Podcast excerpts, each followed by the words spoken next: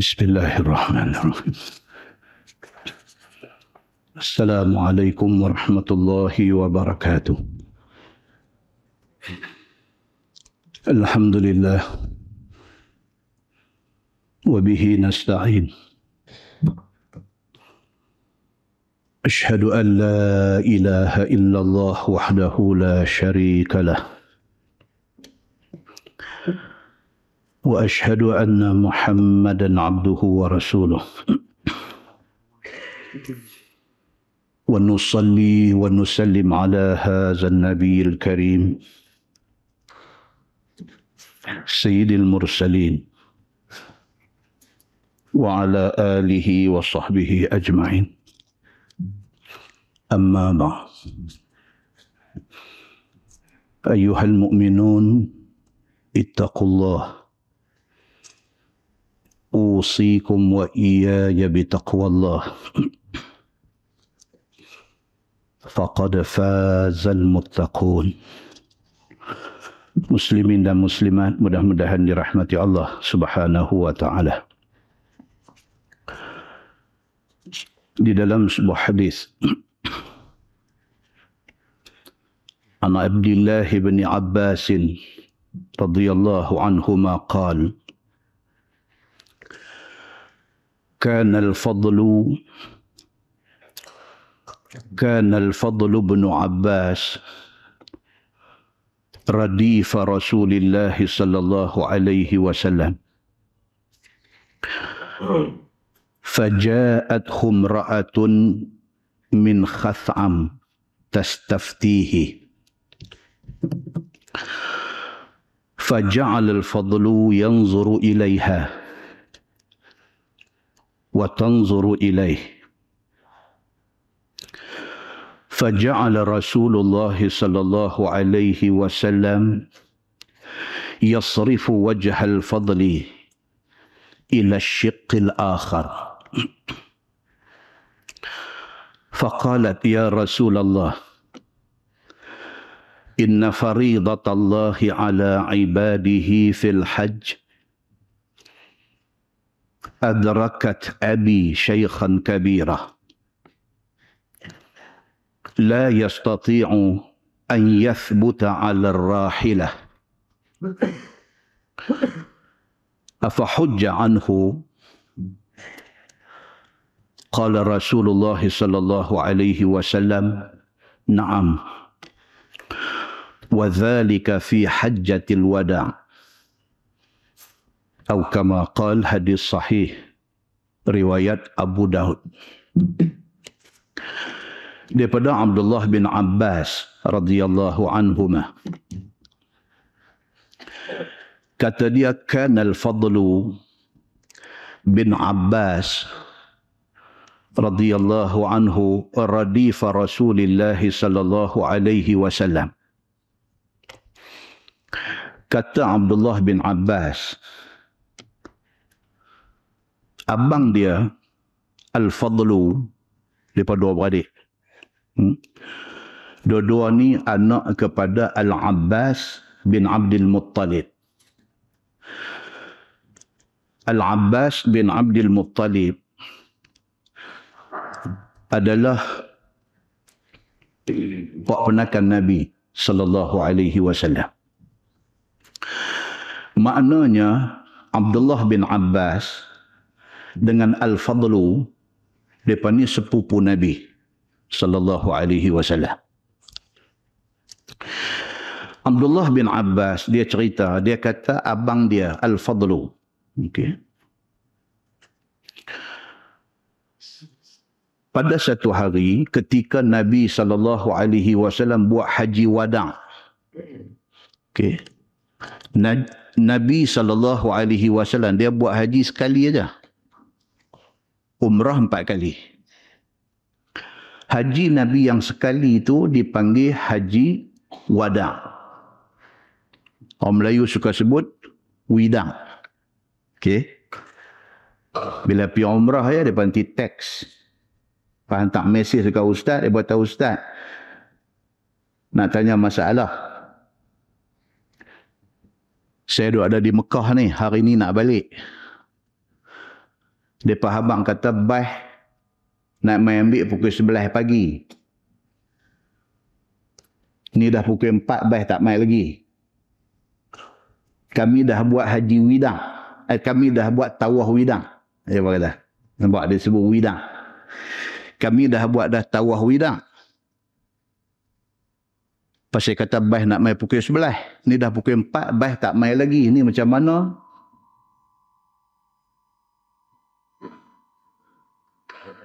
Kami nak kena buat balik ke tawah widang. Dia sebut. Ha? Sebenarnya, wadang. Okey. Tapi salah sebut tu tak membatalkan umrah. Okey. Baik.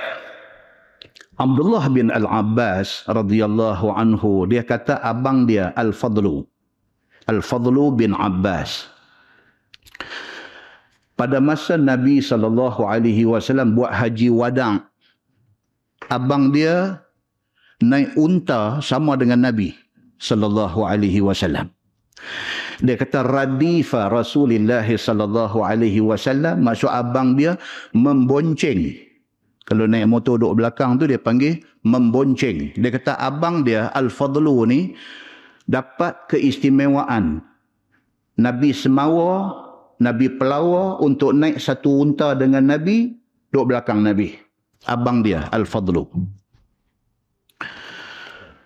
Al-Fadlu ni tuan-tuan kalau ikut dalam satu riwayat Abdullah bin Abbas adik dia cerita dia kata abang dia Al-Fadlu ni handsome young man. Orang handsome. Orang segak yang kata Al-Fadlu ni. Tapi dia mati muda. Al-Fadlu bin Abbas, anak sulung kepada Al-Abbas, dia mati muda. Dia mati umur 25. Dengan kerana itu, kita tak jumpa hadis riwayat daripada Al-Fadlu. Dia mati awal. Umur 25, dia sudah mati. Muslimin dan muslimat yang dirahmati Allah sekalian. Kata dia faja'athu imra'atun min khas'am tastaftihi.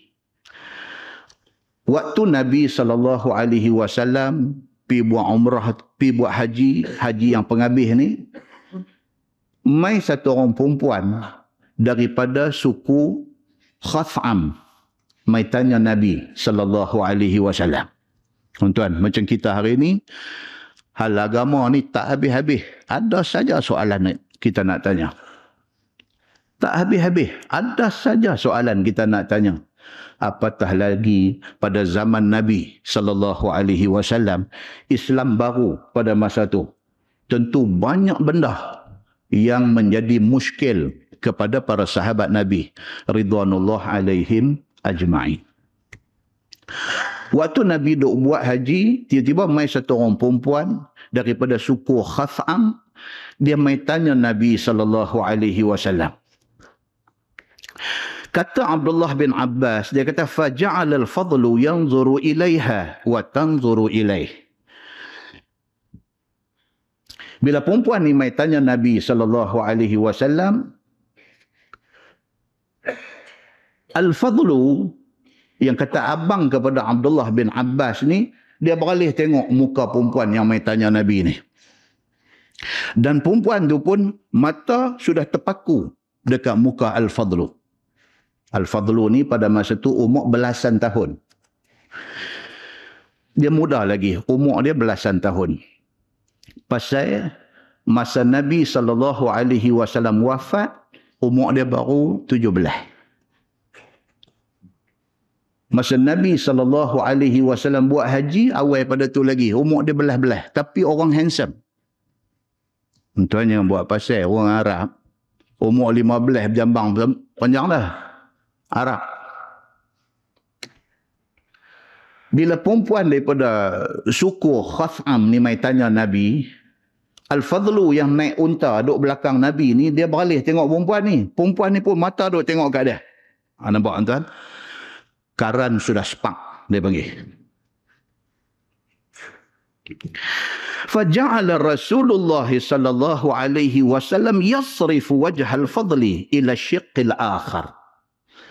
Nabi sallallahu alaihi wasallam sebagai orang tua bila tengok karan sudah sepak. Perempuan ni duk tengok dekat al-fadlu, al-fadlu tengok kat perempuan ni, Nabi sallallahu alaihi wasallam pegang kepala al-fadlu dia kalih di belah lain. Nabi pegang kalih kepala Al-Fadlu ni pergi tengok ke belah lain. Dalam satu riwayat lain kata, tiga kali jadi benda ni. Nabi pegang kepala dia, pusing pergi belah lain. Perempuan ni duduk balik ni, Nabi kalih pergi balik ni. Dia tengok balik. Nabi pegang, kalih pergi balik ni. Dia tengok balik. Tiga kali. Itu dalam riwayat lain. Faqalat perempuan ni nak tanya Nabi sallallahu alaihi wasallam. Dia kata ya Rasulullah inna faridatallahi ala ibadihi fil haji adrakat abi syaikhan kabira. Perempuan ni mai tanya Nabi sallallahu alaihi wasallam. Dia kata ya Rasulullah, dia kata kefarduan haji perintah suruh orang Islam buat haji turun sedangkan bapa saya ni syaikhan kabira. Tua sangat dah. لا يستطيع أن يث أن يثبت على الراحلة. Dia kata bapa saya ni tua sangat dah. Sampai ke tahap dia kata bapa saya ni nak naik kenderaan pun tak mampu dah. Tua. Dia kata. Afa hujja anhu itu soalan dia nak tanya Nabi sallallahu alaihi wasallam. Dia kata boleh tak boleh ke depan ke depan esok ni saya tolong buat haji untuk bapa saya sebab dia dah tua dan dia dah tak mampu nak buat haji. Boleh tak boleh lepas saya buat haji ni hal ni untuk saya. Boleh tak boleh lagi sekali kalau saya mai buat haji saya buat untuk bapa saya sebab dia dah uzung dia dah tak boleh buat haji. Qala Rasulullah sallallahu alaihi wasallam na'am. Nabi kata boleh wa dhalika fi hajjatil wada dia kata hadis ini berlaku ketika Nabi sallallahu alaihi wasallam buat haji wada muslimin dan muslimat yang dirahmati Allah sekalian daripada hadis ini dapat kita faham bahawa satu Al-Fadlu anak kepada Abbas bin Abdul Muttalib ini istimewa kedudukan di sisi Nabi sallallahu alaihi wasallam. Dia satu orang istimewa. Yang kedua daripada hadis ini dapat kita faham bahawa melihat orang perempuan ataupun orang perempuan melihat laki-laki dengan lihat yang lain macam. Ha, itu kata dia. Dengan lihat yang lain macam. Wajar dielakkan. Dia nak abang yang tu. Yang ketiga hadis ni nak beritahu dekat kita bahawa haji kalau sekiranya tidak mampu buat atas sebab uzur, atas sebab tua yang terlampau. Boleh digantikan oleh orang lain buat haji untuk dia. Dia menjadi dalil bahawa haji boleh dikerjakan oleh pihak lain kalau sekiranya dia tidak mampu kerana uzur ataupun kerana tua yang amat sangat. Muslimin dan muslimat yang dirahmati Allah sekalian. Di dalam sebuah hadis lain riwayat daripada Jubair بن مطعم رضي الله عنه. كتب قال رسول الله صلى الله عليه وسلم لا تمنعوا أحدا يطوف بهذا البيت ويصلي أي ساعة شاء من ليل أو نهار. قال الفضل إن رسول الله صلى الله عليه وسلم قال Ya bani abdi manaf la tamna'u ahadan. Atau kama qal hadis sahih riwayat Abu Daud. Daripada Jubair bin Mut'im radhiyallahu an. Dia ni sahabat Nabi. Jubair bin Mut'im sahabat Nabi. Dia wafat tahun 59. Tahun 59 Hijrah dia sudah wafat. Dia kata Nabi sallallahu alaihi wasallam bersabda, Nabi kata la tamna'u ahadan yatufa bihadzal bait. wa yusalli ayya sa'atin sya'a min lail aw nahar. Nabi sallallahu alaihi wasallam kata, jangan ada siapa-siapa larang siapa-siapa pun daripada tawaf Kaabah ataupun daripada semayang di Masjidil Haram. Tidak kira pada mana waktu pun. Itu sebab tuan-tuan, kerana hadis ini, satu-satunya tempat atas muka bumi ini yang tidak ada waktu tahrim, waktu haram semayang, ialah di Makkah. Pasal apa? Pasal Nabi sallallahu alaihi wasallam sebut dalam hadis ni. Nabi kata jangan ada siapa-siapa piduk larang siapa-siapa daripada tawaf Kaabah pada masa-masa tertentu ataupun daripada semayang pada masa-masa tertentu. Tak boleh. Pasal apa? Pasal di Mekah ni boleh semayang, boleh tawaf pada bila-bila masa. Dan itu juga menjadi sebab Masjid Haram tidak sama dengan Masjid Nabawi. Masjid Haram ni dia open 24 hours. Masjid Nabawi dia ada masa buka, ada tutup. Pasal apa? Punca hadis ni. Pasal Nabi SAW kata, jangan dibiarkan Kaabah duduk seketui, tak ada orang tawaf. Dan jangan larang siapa pun daripada semayang pada bila-bila masa sewaktu dia ada di Masjidil Haram. Qala al-fadlu, kata al-fadlu. Anak, ha? anak Abbas yang kita bagi tahu tadi cerita dia. Kata dia, Inna Rasulullah sallallahu alaihi wasallam qal, Ya bani abdi manaf, la tamna'u ahadan. Al-Fadlu kata, Nabi sallallahu alaihi wasallam kata, Wahai bani abdi manaf, keluarga Nabi, yang bertanggungjawab jadi orang besar menjaga Kaabah. Nabi kata, wahai Bani Abdi Manaf, jangan siapa pun larang orang daripada tawaf dan semayang di Masjidil Haram. Hadis itu juga dipertegaskan oleh Al-Fadlu yang kita duk baca cerita dia ni. Sekali lagi tentang kita nanti jumpa hadis dalam kitab kita sekali lagi. Cerita mak dia pula. Dalam hadis yang insya Allah kita baca sekali lagi. Cerita pasal mak kepada Al-Fadlu. Mak kepada Abdullah bin Abbas. Isteri kepada Abbas bin Abdul Muttalib. Sekali kita baca insya Allah.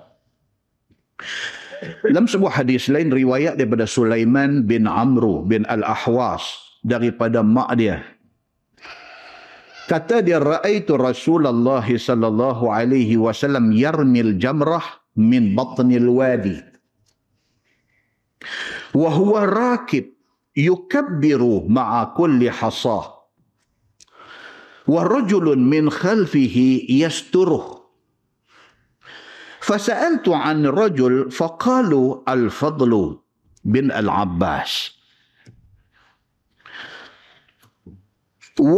وازدحم الناس. فقال النبي صلى الله عليه وسلم يا أيها الناس لا يقتل بعضكم بعضا وإذا رميتم الجمرة فرموا بمثل حصل خذا أو كما قال حديث صحيح روايات أبو داود. Daripada Sulaiman bin Amru bin Al bin Al Ahwas daripada mak dia. Mak dia nama Ummu Jundub. Mak dia ni nama Ummu Jundak boleh baca, Junduk pun boleh baca. Mak dia nama Ummu Jundak dan sahabat Nabi sallallahu alaihi wasallam dia pergi meninggal di Syam. Mak kepada kepada Sulaiman bin Amru bin Al-Ahwas. Dia kata dia sama dengan Nabi masa buat haji. Mak dia ni kata masa Nabi pergi buat haji, mak dia ni duk ada sama dengan Nabi sallallahu alaihi wasallam. Dia kata raaitu Rasulullah sallallahu alaihi wasallam yarmil jamrah min batnil wadi. Dia kata dia tengok Nabi sallallahu alaihi wasallam lontak jamrah daripada batnil wadi, daripada daripada tengah-tengah lembah tu. Lembah tempat jamrah dah ada tu. Nabi duk wa huwa rakib. Nabi melontak daripada atas unta dia. Nabi pergi buat haji, masa melontak tu Nabi duduk atas unta. Tuan-tuan, kita nanti jumpa macam-macam hadis. Ada hadis cerita Nabi tawaf naik unta. Ada hadis cerita kata Nabi sallallahu alaihi wasallam dia melontak daripada atas unta. daripada sumber-sumber hadis ini maka hari ini maka hari ini boleh kalau sekiranya orang tu uzur boleh dia tawaf diusung orang lah tak ada dah. Dulu kalau kita pergi tahun 90-an, awal 90-an dulu ada lagi. Tawah atas pengusung tu. Dia bubuh orang tak apa sihat, orang tua ni atas pengusung. Empat orang, kadang-kadang dua orang ya. Depan seorang, belakang seorang. Kadang-kadang empat orang. Usung dia. Dia buah atas kepala, dia lari. Orang tua ni duduk pegang dia tu ya. Derai, apa lari derai. Dia pegang pegang pun, dia buah atas kepala, lari serentak. Orang tua ni duduk dulu ni. Lepas tu, geng hak usung ni tidur kata apa? Tarik, tarik, tarik. Dia kata. Maksud dia apa? Minta jalan, minta jalan, minta jalan. Minta jalan. Lambat elok kita kena tu kayu hak dia usung tu. Dia hantar belakang kepala ni. Masuk wat kita. Pasal apa dibenarkan orang tawaf duduk atas pengusung orang usung ni? Pasal apa? Pasal hadis Nabi sallallahu alaihi wasallam ada menceritakan Nabi sallallahu alaihi wasallam biasa tawaf naik unta. Dan Nabi biasa istilam Hajar Aswad daripada atas unta Nabi suruh tongkat aja masuk dalam Hajar Aswad. Istilam dengan tongkat dia. Ini semua ada dicatatkan di dalam hadis-hadis Nabi sallallahu alaihi wasallam. Yang kita duk baca malam ni, dia kata Nabi SAW masa nak melontak jamrah. Nabi duduk atas unta dia. Yukabbir ma'a kulli hasah. Tiap-tiap lontaran, Nabi bertakbir. Bismillahi, Allahu Akbar. Bismillahi, Allahu Akbar. Bismillahi, Allahu Akbar. Sebut tu sunnah Nabi sallallahu alaihi wasallam. Wa rajulun min khalfih yasturuh dalam keadaan Nabi duduk atas unta, duduk lontang jamrah tu, ada satu orang laki-laki duduk di belakang Nabi sallallahu alaihi wasallam dan dia ni yasturuh, dia duduk tahan Nabi. Dia duduk belakang Nabi, dia duduk lindung, dia duduk dia duduk jaga Nabi di belakang macam bodyguard duduk jaga bos. Macam tu. Fasa'altu fasa'altu 'anil rajul Ummu Jundab dia kata dia pun tanya orang. Bila duk tengok Nabi duk atas unta, duk melontang. Atas unta ada seorang lagi laki-laki duk di belakang. Dan dia laki-laki ni duk jaga Nabi sallallahu alaihi wasallam. Maka Ummu Jundab tanya. Dia kata siapa tu? Yang jadi bodyguard Nabi. Yang duk jaga Nabi di belakang ni. Siapa dia ni? Faqalu Al-Fadlu bin Al-Abbas. Dia kata itulah Al-Fadlu. Anak sulung kepada Al-Abbas. Dia berkata. Baik. Wazdahaman nas. Kata Ummu Junda, dia kata keadaan di Jamrah ni, di tempat melontak pada masa tu, orang ramai bersesak-sesak, bertolak-tolak. Tuan-tuan, hari ni ada ada lagi? Sama masa Nabi SAW pergi buat haji yang first dan yang last itulah sekali. Haji Nabi itulah yang pertama itu dah yang yang last. Masa tu pun keadaan di tempat melontak ni zahmah dia kata. Bersesak-sesak bertolak-tolak sama macam hari ni. Dengan kerana tu tabung haji dia bagi taklimat dekat orang dekat jemaah nak pergi ni dia kata apa? Kita tidak akan melontak Jamratul Aqabah pada pagi 10 hari bulan. Kita akan pergi malam. Pasal apa? Tabung haji tak pergi pergi pagi. Takut terpenyek. Pasal syekh orang Melayu ni semua serama. Ataupun katik dia panggil. Serama dengan katik. Kita ni kecil-kecil. Dia duduk masuk ke celah mereka. Arab punya syekh tu dia sok-sok. Arab dengan Turki punya syekh. Dia tak nampak kita ni. Kita ni halus sangat nak mengelakkan daripada jadi tak ketahuan di tempat tu maka dilarang jemaah Malaysia daripada piduk berebut pagi 10 tu. Okey. Kata Ummu Jundub dia kata wazdah nas. Dia kata keadaan orang ramai waktu melontak jamrah aqabah pagi 10 hari bulan ni dia kata punya ramai bertolak-tolak bersesak-sesak Faqala Nabi sallallahu alaihi wasallam Nabi sallallahu alaihi wasallam kata Nabi kata ya ayyuhan nas la yaqtul ba'dukum ba'da Eh Nabi kata tolonglah minta tolong dekat hangpa hangpa jangan sampai duk berbunuh antara satu sama lain Nabi kata tolonglah. Jangan nak melontak ni. Jangan sampai ada orang cedera. Jangan sampai ada orang mati kena pijak. Tuan-tuan, mati. Tuan-tuan, saya pergi buat haji tahun 96. Jenis ketegang. Saya pergi pagi ya. Pagi 10 tu. Pagi 10 ni tuan-tuan. Manusia ramai ni manusia tu kalau kita tengok daripada distance, daripada jauh, nampak macam ombak laut. Ni manusia ni. Dengan seorang-seorang ni nak melontar dia dengan seorang-seorang punya punya obses bahasa lah kita. Punya obses tuan-tuan. Dia bukan ambil batu hak patut guna melontar tu. Rangka payung dia balin bi. Payung hak dah tinggal rangka tu dia balin bi. Kalau dia duduk tepi tembok nak melontar tu tak apalah. Dia duduk jauh di belakang. Dia balin. Payung tu tak masuk dalam tembok tu. Singgah kepala Turki depan ni. Berap kena darah turun berau kata. Yang inilah yang ditegung oleh Nabi sallallahu alaihi wasallam. Nabi kata apa? Ayuhan nas wahai manusia la yaqtul ba'dukum ba'da. Nabi kata hampa nak buat ibadat Jangan sampai duk berbunuh sama-sama sendiri. Kalau contoh, kita nak fokus lagi satu contoh apa dia tuan-tuan? Bukan dalam musim haji. Musim biasa. Nak cum hajar aswad saja, bukan ada apa pun. Punya teruknya keadaan di penjuru hajar aswad tu.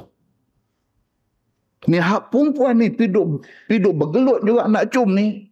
Boleh tak kepala, keluar, kelumbung tak ada. Dia nak cum juga Hajar Aswad ni. Dia terkam pi tu masuk dapat kat dia. Keluar-keluar tak ada tudung. Tudung terlucut duduk tu. Cermin mata ni saya kata ada melungguk di tepi Hajar Aswad tu cermin mata ni. Masuk-masuk pi keluar tak ada cermin lah. Bukan boleh tunduk ambil, bukan boleh kutip, bukan boleh apa. Dengar ya bunyi tapak kaki pijak cermin mata kita ni. Perang mata patah pi selamat. Benda tu sunat. Yang kita piduk berebut, menyakiti sedara kita sendiri dan sebagainya, itu haram.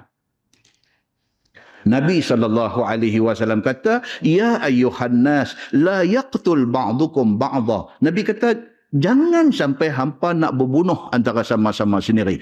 Nabi kata wa idza ramaitumul jamrah apabila hampa nak melontak jamrah Nabi kata farmu bimithli hasal qazaf. Gunalah batu yang digunakan untuk nak melontak orang yang dikenakan hukum had.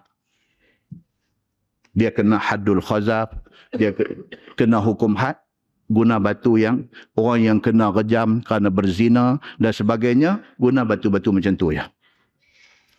Jangan pergi buat main batam merah daripada Malaysia. Kata aku duk taram setan ni lama dah dia kata. Mana dengan duk geram haji ni duk tunggu tak dapat duk tunggu tak dapat ni tahun ni dapat. Balut batam merah apa semua elok-elok Boh beg dia dua biji, beg bini dia dua biji. Pergi sana katok bata pergi pecah dua, nak pergi jadi tujuh. Sampai sampai tempat melontang bawa keluar bata merah tu tengok jamrah tu. Kalau kena tak apa. Kalau tak kena, kepala Turki nanti kena. Nabi SAW pesan, lempaklah dengan batu kerikil besar-besar kacang puih. Cukup. Dalam sebuah hadis lain, riwayat daripada Amir radhiyallahu anhu. Kata dia ghassala Rasulullah sallallahu alaihi wasallam Aliun wal Fadlu wa Usama bin Zaid. Wa hum adkhaluhu qabrah. قال عامر حدثنا مرحب أو أبو مرحب أنهم أدخلوا معهم عبد الرحمن بن عوف فلما فرغ قال علي انما يلي الرجل اهله او كما قال حديث صحيح روايه ابو داود daripada Amir dia ni Amir ini Amir bin Sarabil. Amir bin Sarahil dia ni tabi'in dia bukan sahabat dia tabi'in. Kata dia yang memandikan mayat Nabi sallallahu alaihi wasallam ialah dia kata dia kata Nabi wafat dan yang terlibat memandikan jenazah Nabi sallallahu alaihi wasallam yang mulia itu ialah Ali bin Abi Talib. Sina Ali. Wal Fadlu. Ni Al Fadlu. Anak sulung kepada Al Abbas. Dia. Wa Usamah bin Zaid. Dan juga Usamah bin Zaid. Siapa Usamah bin Zaid tuan-tuan? Siapa dia ni? Allahu Akbar. Dia ni dengan pak dia, dengan Zaid bin Harithah, dua-dua anak angkat Nabi sallallahu alaihi wasallam. Pak dia Zaid bin Harithah, Nabi ambil jadi anak angkat dia. Bila Zaid dapat anak, buah nama Usamah. Nabi ambil Usamah bagi jadi anak angkat dia. Hebat dua-dua beranak ni. Jadi, mereka ni dua-dua hamba. Zaid bin Harisah pun hamba. Usamah bin Zaid pun hamba. Nabi SAW merdekakan mereka. Usamah bin Zaid ni dia beranak tujuh tahun sebelum Nabi hijrah. Dia beranak di Mekah tujuh tahun sebelum Nabi hijrah dia baru beranak. Maksudnya umur muda sangat. Nabi layan Usamah bin Zaid ni macam Nabi layan anak-anak dia, macam Nabi layan cucu-cucu dia. Hadis menceritakan benda ni. Sayang Nabi dekat Usamah bin Zaid bin Harithah ni, Nabi sayang ni, Nabi layan Usamah ni macam Nabi layan Fatimah. Nabi layan Usamah ni macam Nabi layan cucu dia Hasan dan Hussein. Usamah bin Zaid ni ada satu kenangan dengan Nabi sallallahu alaihi banyak kenangan banyak. Salah satunya apa dia? Mai satu orang bagi bagi hadiah jubah mahal kepada Nabi sallallahu alaihi wasallam. Nabi pakai sekali aja masa pergi semayang jemaat. Nabi pakai jubah mahal yang orang hadiah kat Nabi ni. Nabi pakai pergi semayang jemaat sekali ya. Balik itu Nabi bagi jubah tu dekat Usama. Jubah mahal dia tulis dalam hadis ni. Nabi bagi dekat Usamah ni.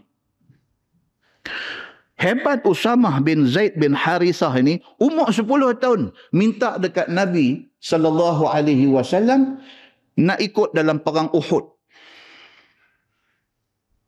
Kan dia beranak 7 tahun sebelum hijrah. Bila hijrah 3 tahun lepas itu perang Uhud. Umur baru 10. Dia pergi jumpa Nabi sallallahu alaihi wasallam bersama 10 tahun. Dia jumpa Nabi, dia kata, "Ya Rasulullah, aku nak ikut perang Uhud." Nabi tak bagi.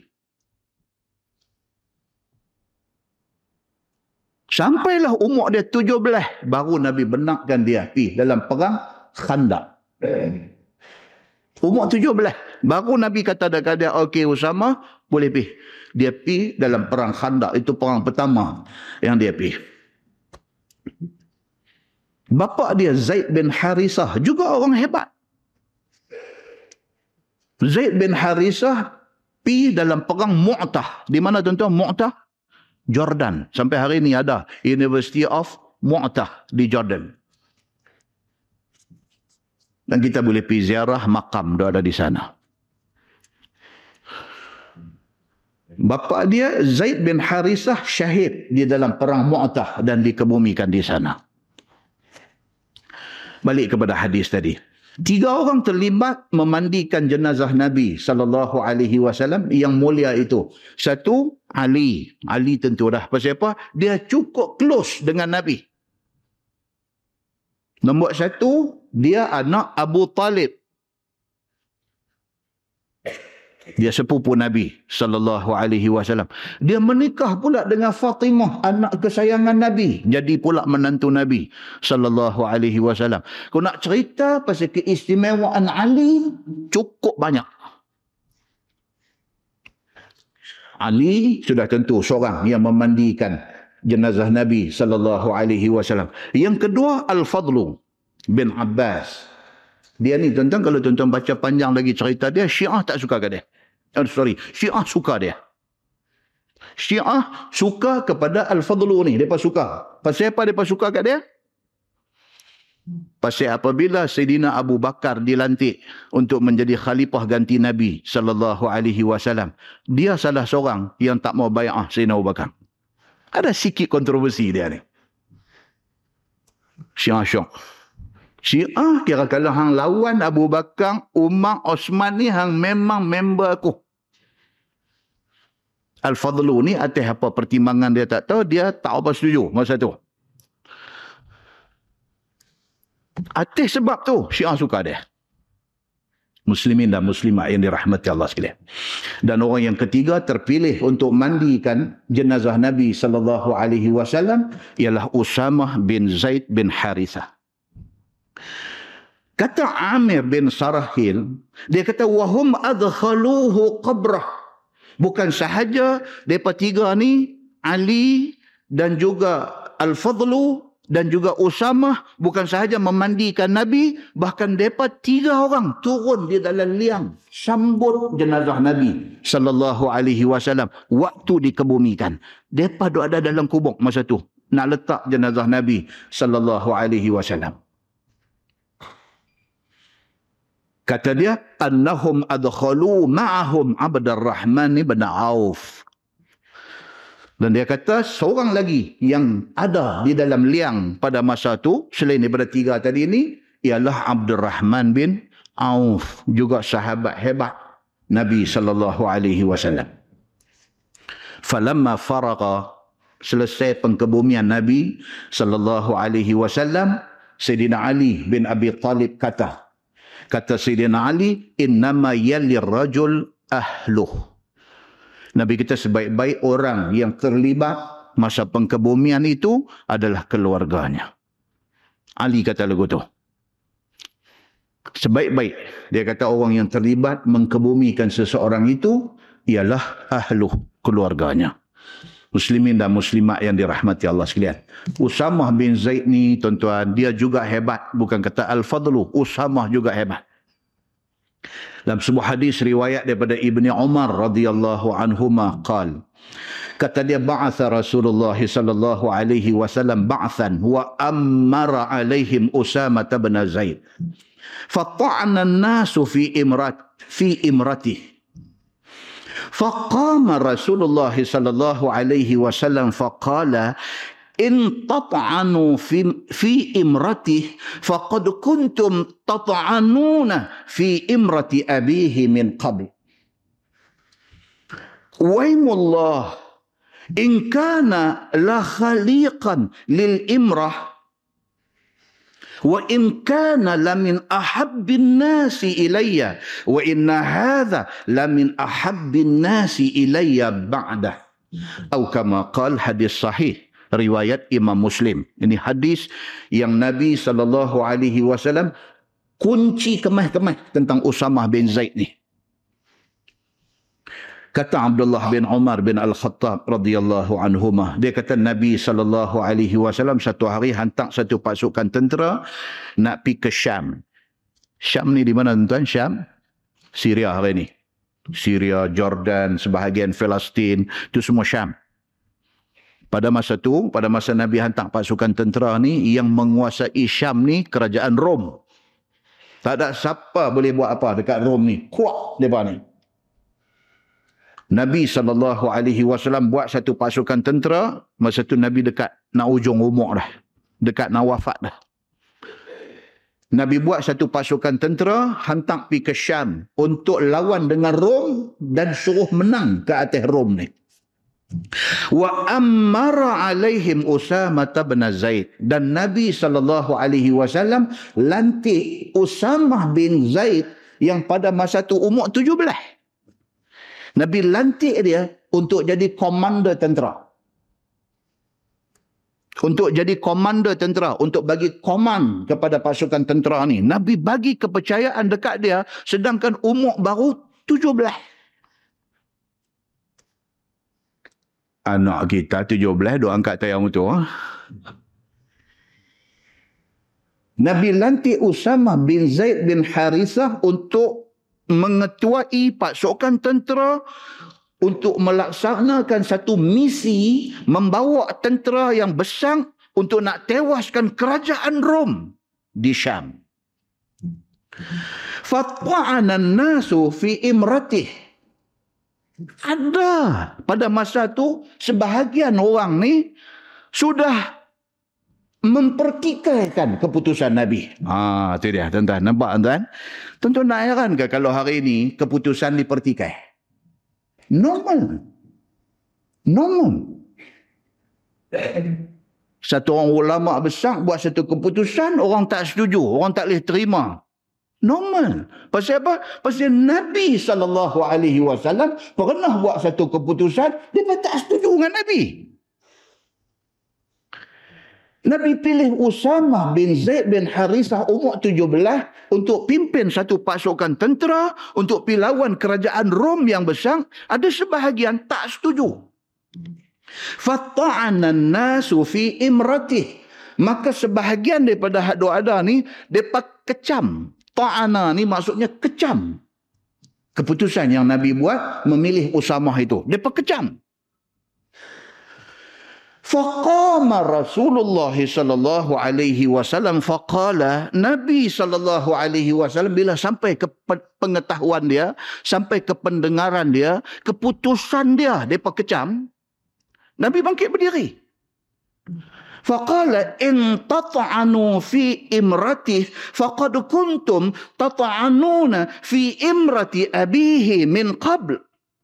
Nabi kata kalau hari ini hampa kecam Usamah bin Zaid bin Harisah. Sama macam hampa kecam bapa dia Zaid bin Harisah. Nabi kata.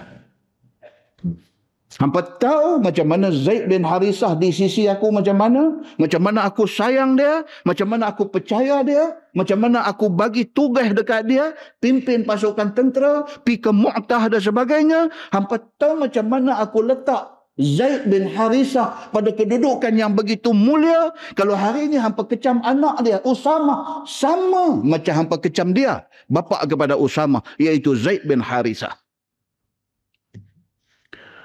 Wallahi, in kana la khaliqan lil limrah.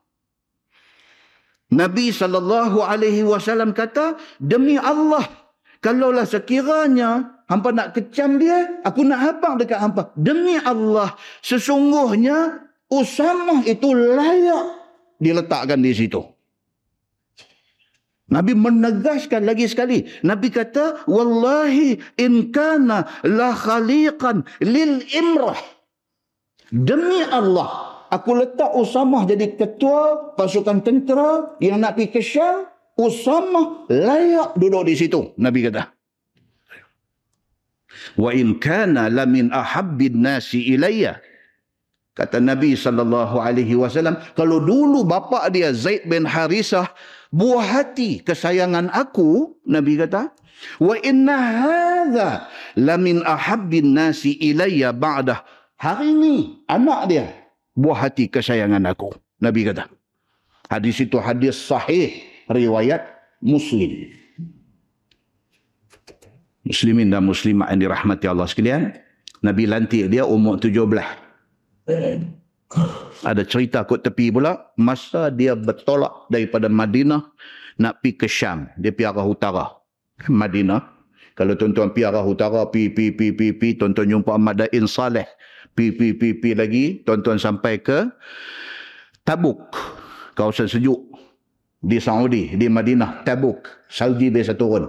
Pi lagi masuk sempadan Jordan. Ah, itu sudah Syam. Sudah Syam. Jordan di situlah Zaid bin Harisah meninggal dalam perang Mu'tah. Bila Nabi pilih Usamah bawa tentera untuk nak pergi ke Syam, Nabi kata kamu pergi ke tempat bapa kamu syahid dulu. Nabi kata kat dia. Kut kata dia nak gentak takut. Tak tuan-tuan. Dia terima tugas Nabi bagi, dia bawa dan dia pergi. Baru pi sampai tak apa jauh, sampai berita dekat dia. Kata Nabi saw jatuh sakit. Sampai berita kat dia. Kata Nabi jatuh sakit. Dia kata kat tentera dia, hampa tunggu sini, aku balik. Hampa tunggu sini, aku balik. Pasal aku dengar pak angkat aku, Nabi sakit, dia balik. Dia sampai di Madinah, tak lama lepas dia sampai, Nabi wafat. Tak lama lepas dia sampai, Nabi sallallahu alaihi wasallam wafat. Hadis tadi cerita apa? Dia yang terlibat memandikan jenazah Nabi, dia turun dalam kubur sambut Nabi, letak dalam kubur dah sah lerah selesai semua, dia nak pergi balik tugas perang dia. Geng hak tadi bangkang tadi, sora balik pula. Lepas sora balik pula. Dia pergi jumpa Abu Bakar As-Siddiq. Dia kata, wahai Abu Bakar, Hari ini kamu dah dilantik untuk ganti Nabi sallallahu alaihi wasallam. Please do something. Dia kata tolong buat sesuatu. Jangan bagi Usamah pimpin pasukan tentera. Kita cuba tengok depan ni. Abu Bakar As-Siddiq kata apa? Kalau Nabi kata dia layak, siapa aku nak kata dia tak layak? Abu Bakar kata kat dia, pi Usamah. Dia pun pi. Pasukan yang dia pimpin akhirnya menang. Mengalahkan Rom yang tidak pernah dikalahkan oleh mana-mana kuasa. Dia berjaya mengalahkan Rom dan dia bawa balik kemenangan. Bermula daripada menang lawan Rom itulah Islam pi kok jalan tu. Berkembang, berkembang, berkembang sampai Egypt, sampai Mesir. Dua ada di bawah taklukkan Islam. Muslimin dan muslimat yang dirahmati Allah sekalian satu-satu individu ataupun tokoh yang ada di keliling Nabi sallallahu alaihi wasallam semua hebat-hebat belaka. Pasal apa? Pasal depa ditarbiyah oleh Nabi sallallahu alaihi wasallam. Kita nak benda tu. Kita nak tarbiyah yang macam tu. Tarbiyah yang membawa manusia kepada membesarkan Allah Subhanahu wa taala. Mudah-mudahan mukaddimah itu memberi manfaat kepada kita insya-Allah. Kita menggunakan Bahrul Mazi jilid 2. Bahrul Mazi jilid 2 muka surat 217 muka surat 217 tamak ninah itu wajib atau tidak? Itu perbincangan kecil dia. Kalau tak baca pun tuan-tuan tahu dah. Tamak ninah ni wajib ke tak? Wajib. Dah tahu dah tapi dah dah tulis kita baca habis. Kata Imam Nawawi rahimahullahu taala. Dan pada hadis dalam masalah yang kita baca hari itu menunjukkan bahawasanya wajib i'tidal kemudian daripada bangkit daripada rakaat. Sami Allahu liman hamidah i'tidal. Berdiri tegak tak bergerak. Itu dia panggil tamakninah. Dia kata. Dan duduk di antara dua sujud. Tamakninah ketika bangkit daripada sujud. Kita duduk sujud bangkit Allahu Akbar. Duduk antara dua sujud, tamak ninah. Okey. Dan juga wajib tamak ninah pada rokok dan sujud dan duduk di antara dua sujud. Sama. Kita rokok Allahu Akbar, tamak ninah. Sujud Allahu Akbar, tamak ninah. So tamak ninah ni dia kata wajib. Dan inilah mazhab kita syafi'i dan juga mazhab jumhur ulama. Imam syafi'i dan majoriti ulama mengakui tamak ninah itu wajib. Begitu.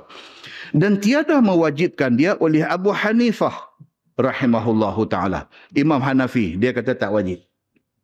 Sebab tuan-tuan kita pergi Mekah, kita tengok geng-geng yang mazhab Hanafi ni depa yang tidak semi Allah memang turun sujud dia. Depa tak ada tamak ninah pasal mazhab depa kata tidak wajib tamak ninah. Dan dia kata ini hadis hujah atas mereka itu. Dia itu tiada daripadanya jawab yang sahih. Dia kata. Jadi hujah mereka tu kalau nak pergi do counter balik pun tak ada guna. Dia kata. Begitu. Dan ada pula i'tidal. Dan ada pun i'tidal. Maka bermula yang masyhur daripada mazhab kita dan mazhab ulama. Wajib tamaninah padanya. Sebagaimana wajib dalam duduk dan duduk antara dua sujud dan sujud dan sebagainya. Dan terhenti pada mewajibkannya oleh setengah daripada ashab kita dan mengambil hujah oleh orang yang tawakuf ini dengan sabda Nabi sallallahu alaihi wasallam pada hadis iaitu summarfa hatta ta'tadila qa'iman. Ha, ni di sinilah punca hadis yang Imam Hanafi dia kata yang tidak tidak ada tamak ninah sebab Nabi sebut summarfa hatta ta'tadila qa'iman bangkit daripada rokok betul badan berdiri tegak lepas itu sujud tidak sebut tamak ninah dia kata sedangkan hak lain kita ada baca hadis dia kata summarka hatta tatma'inna nabi sebut kemudian kamu rokok dan tamak ninah kamu sujud dan tamak ninah Tapi i'tidal Nabi tak sebut kata i'tidal dan tamanina. Oleh kerana Nabi tak sebut, Imam Hanafi kata i'tidal tidak perlu tamanina. Tu depa halusi nas tu. Tapi Imam Syafi'i dan majoriti ulama kata apa? I'tidal juga ada tamanina. Habis, kelas. Tak payah fikir tu. Baik. Kemudian angkat olehmu akan kepalamu daripada rokok sehingga engkau betul tegak hal keadaan engkau itu berdiri. Katanya dengan hadis itu memada oleh Nabi sallallahu alaihi wasallam dengan i'tidal saja dan tidak sebut tamakninah. Sebagaimana menyebut tamakninah waktu duduk antara dua sujud, waktu rokok dan waktu sujud. Ini hujah Abu Hanifah. Okey, baik. Masalah. Dia main tajuk lain pula. Habis cerita tamakninah tu semua. Bagi salam waktu jumpa tu apa hukumnya? Kalau kita jumpa orang, Assalamualaikum. Tuan-tuan, praktis sebut bagi betul. Assalamualaikum. As syadda. Assalamualaikum. Assalamualaikum. Hmm, karut ni cerita. Kum tu kak mim aja bukan kak waw mim. Kalau kak waw mim tu kum. Kita ni eh receh yang ni. Kelas tajwid pakat tuang. Kelas tajwid tak minat kelih ada cerita-cerita sahabat, cerita apa ni ramai. Tapi bila mai tajwid, kurang. Akhirnya kita punya sebutan. Sampai kesalahan dia kata khata awi. Salah terang teruk ni apa dia? Qul huwallahu ahad. Allahu samad. Hei, dengar. Dia mengenyam dalam orang perut ni sampai ujung rambut ni. Dengar bila orang baca. Eh, awak ni. Pasal apa dia jadi lagu tu? Pasal apa? Pasal dia bagi salam pun Assalamualaikum. Tang tu dah salah dah. Dia bawa pergi sampai Qul huwallah pun salah. Ya, nampak? So, dia kata memberi salam itu bagaimana memberi salam pada waktu berjumpa tu apa hukum dia kata Imam Nawawi rahimahullahu taala dan pada hadis itu menunjukkan sunat bagi salam apabila jumpa okey satu kan kita ingat balik hadis yang kita baca bulan lepas Syekh ni masuk-masuk mai, dia semayang. Dua rakaat. Lepas tu dia buat apa? Dia pergi bagi salam dekat Nabi. Assalamualaikum. Nabi jawab apa? Wa'alaik. Nabi jawab kat dia. Lepas tu Nabi kata, pergi ambil semayang lain. Lepas tu jadi berapa kali? Tiga kali. Tiga kali dia semayang, dia mai jumpa Nabi. Assalamualaikum. Bagi salam lagi. Nabi jawab, wa'alaik. Nabi suruh buat lain. Mayang lain. Tiga kali dia mai perbahasan ni kalau kita jumpa orang disuruh tak bagi salam sunat bagi salam bagi banyak kali. Boleh tak? Boleh. Ha tu. Pasal apa? Pasal hadis yang kita baca bulan lepas syekh ni bagi salam dekat nabi berapa kali? Tiga kali. Cuba kita baca. Kata Imam Nawawi rahimahullahu taala, hadis tu menunjukkan sunat bagi salam pada waktu jumpa. Dan wajib atas orang yang diberi salam menjawab salam. Bagi salam sunat, jawab wajib. Kecuali nakai. Tunggu tepi jalan, nampak orang perempuan main. Assalamualaikum kak, tak jawab dosa. Lagu tu. Ada. Jadi. Eh? Baik. Dia kata, dan sunat diulang bagi salam, manakala berulang-ulang jumpa. Ha, dia kata, jumpa banyak kali pun sunat bagi salam. Tapi jangan jadi macam berhem pendek. Dan tengok gambar berhem pendek. Orang baru nak mula cakap Allahumma salli ala saya kontu kata dak kami Allahumma salli ala Muhammad. Kontu kata dak kami Allahumma salli ala. Sampai tak boleh nak bercakap dia duduk berselawat. Itu berempendek. Sama dengan bagi salam. Janganlah sampai jumpa. Assalamualaikum. Waalaikumsalam. Sima-sima. Balik ke konisa. Balik pula. Assalamualaikum. Ah tu nak kena. Biarlah antara satu salam dengan satu salam tu ada ada gap dia sikit. Eh? Baik. So dia beritahu di sini, dia kata sunat juga. Dia kata kalau berulang-ulang jumpa, tapi dalam jarak masa yang menasabah, mengulangi lagi salam tu. Dan wajib atas orang yang diberi salam tu jawab salam. Walaupun dia ulang banyak kali, jawab. Benda ni jadi bila tuan-tuan? Bila cakap telefon putih lain. Kan kita telefon kawan. Assalamualaikum. Dia pun jawab. Waalaikumsalam warahmatullahi Ayah, duduk dari mana ni? Dia kata ni duduk ada di ofis, look putih. Dan lain pula. Assalamualaikum. Dua kali dah. Bagi salam. Dan dua dah mana kata? Dia ni kata ada di ofis. Ayah kerja ke hari ni? Look putih pula. Telefon lagi. Dia ni angkat. Assalamualaikum. Ah, tu dia. Boleh tak boleh? Boleh. Dia kata tak salah tapi tak kata apa. Lagu tu. Kan? Kita kata duk bagi salam, jawab salam putih. Jawab salam, hang nak abang apa? Abang terus. Kata duk bagi salam dah. Kata. Nampak? Begitu. Bagi salam berulang kali itu tak salah. Dia kata sunat juga. Tapi jawab bila ada orang bagi wajib. Wajib kena jawab. Dan sunat diulang-ulang bagi salam itu manakala berulang-ulang jumpa dan jika berhampiran masa jumpa itu sekalipun. Dia kata tak salah kalau nak buat macam tu. Dan wajib pula yang menjawab salam itu tiap-tiap kali diberi salam ke atasnya. Habis. Masalah dia kata bagi salam tu bagaimana lafaz jawabnya. Saya tengok tuan. Kata Imam Nawawi rahimahullahu taala dan bahawasanya lafaz jawab salam itu ialah wa alaikumussalam. Itu jawapan dia. Wa'alaikumussalam. Ataupun boleh juga jawab wa'alaika dengan waw. Kalau nak jawab tekat tu saja, waw kena ada. Macam Nabi buat. Syekh ni masuk umai. Assalamualaikum ya Rasulullah. Nabi jawab wa'alaik. Pasal Nabi tak jawab penuh. Wa'alaikumussalam. Nabi jawab wa'alaik. Kalau nak jawab alaik saja kena ada waw. Pasal apa? Pasal dia nak ikat dengan salam yang kawan tu bagi. Selamat sejahtera ke atas engkau dan ke atas engkau. Dan tu dia kait balik salam kawan tu. Hang ucap selamat ke aku dan aku ucap balik dekat hang. Kalau nak jawab alaik saja kena ada wa alaika. Waw tu kena ada. Dia kata. Baik. Dan bermula Waw itu sunat didatangkan di sisi jumhur. Tapi kalau nak jawab waalaikumsalam warahmatullah, waw itu sunat. Dia kata sunat didatangkan. Dan mewajibkan dia oleh setengah daripada ashab kita. Ada sebahagian wajibkan. Kena sebut waalaikumsalam. Begitu. Dan tiada apa suatu atahiyah. Wow tu tak ada masalah besar. Jangan pergi bertengkar pasal wow tu pula dah bertengkar pula. Dia ni kata sunat, dia ni kata wajib. Dia ni bertengkar pula pasal wow tu saja bertengkar. Begitu. Firman Allah Subhanahu wa taala dia kata pasal apa? Pasal ada dalam Quran cerita qalu salama qala salam. Lagu tu aja. Maksudnya berkata mereka itu, mereka tu siapa dia? Ahli syurga. Orang yang duduk dalam syurga esok, jumpa sama-sama mereka ni, salam, salam. Qalu salama. Bila A jumpa dengan B, salam. Qala salam. Kawan hak B ni pun kata, salam. Jadi sama dengan kita pakai handphone hari ni, kita nak teks kawan kita. Kita tulis salam. Ada di mana? Salam saja tu boleh tak boleh?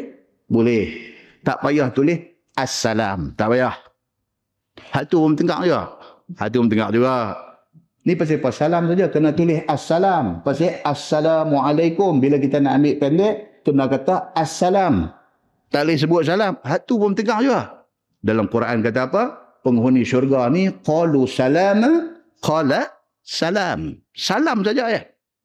Jadi kalau kita nak teks kawan kita, nak SMS kawan kita, kita tulis salam. That's it. Tak salah. Bahkan itu yang diucap di di dalam syurga. Tak salah. Qalu salama, qala salam. Artinya berkata mereka itu selamat, jawabnya pun selamat. Ha, kalau jumpa geng-geng muda di Penang, dia tak kata Assalamualaikum. Ada, ada geng yang macam ni. Jumpa, selamat. Begitu ya. Dia pakai translate terus ya. Jumpa, nampak kau wajah. Selamat. Dia ni pun selamat. Semua selamat dia ni. Selamat tu translation daripada salam. Tapi sebut salam lah. Ha? Itu lebih baik. Baik, masalah. Fardu sembahyang yang cedera apa hukumnya? Baik, now dia nak sembang satu tajuk. Dia kata benda yang fardu, yang menjadi rukun dalam sembahyang, kalau rosak, apa jadi dengan ibadat tu? Rukun sembahyang. Kata Imam Nawawi rahimahullahu taala dan pada pada dalam hadis itu menunjukkan bahawasanya siapa yang mencederakan dengan setengah daripada segala yang wajib bagi sembahyang nescaya tiada sah sembahyangnya. Okey. Apa masalah dengan kawan hak masuk sembahyang yang Nabi suruh ulang banyak kali ini? Apa masalah dia? Tamak nina masalah dia. Tamak nina. tamak ninah ni rukun ke tak? Rukun. Habis tu kalau dia tak dia tak tamak ninah dalam semayang dia, semayang dia gone. Habis, rosak. Sama dalam ibadat haji. Rukun dalam ibadat haji ataupun umrah rukun. Di antaranya apa dia? Niat. Niat. Dia tak niat. Dia tak niat. Dia pergi buat haji tu dia tak niat. Oh, kacau. Nampak tuan? Benda tu benda rukun. Ada orang tanya saya baru ni kan, baru ni mesti haji. Satu sahabat. Ni geng yang yang nak pergi haji. By hook or by crook. Aku nak pergi tahun ni. Okay. Nama tak naik. Dia usaha pergi perosah. Tahu perosah? Dia usaha pergi perosah. Dia dapat visa tijari. Dia panggil. Visa tijari. Apa maksud visa tijari? Businessman punya visa businessman. Maksudnya dia nak pi dalam season haji, dalam musim haji itu, dia nak pi, dia dapat satu visa daripada kerajaan Saudi, tapi visa tu bukan visa pi buat haji. Dia pi atas tiket nak pi niaga dalam musim haji. Dia dapat visa tijari. Masalah bila pakai visa tijari bukan visa haji ni, masalah dia ialah dia tak boleh masuk dalam keadaan pakai ihram ke dalam Mekah tu. Tak boleh. Pasal apa? Pasal dia dapat visa nak pergi menyaga. Menyaga apa? Pakai kain ihram ni. Jadi kalau dia pegang visa tu, visa tijari, bila dia nak masuk dekat checkpoint pihak berkuasa Saudi, dia pegang dia, apa ambil balik tu. Yang pasal apa pakai lagu ni? Dia kata nak, eh, hang mai menjaga. Ambil, ambil, ambil. Terus apa hantar pergi airport balik. Baik. Bagi geng yang dapat visa tijari ni, visa business ni, businessman ni, mereka kecoh sikit. Anak kecoh tu tanya kita. Yang tanya tu pasal nak kecoh tu lah. Dia kata, Ustaz, saya dapat visa tijari. Saya kata, okey.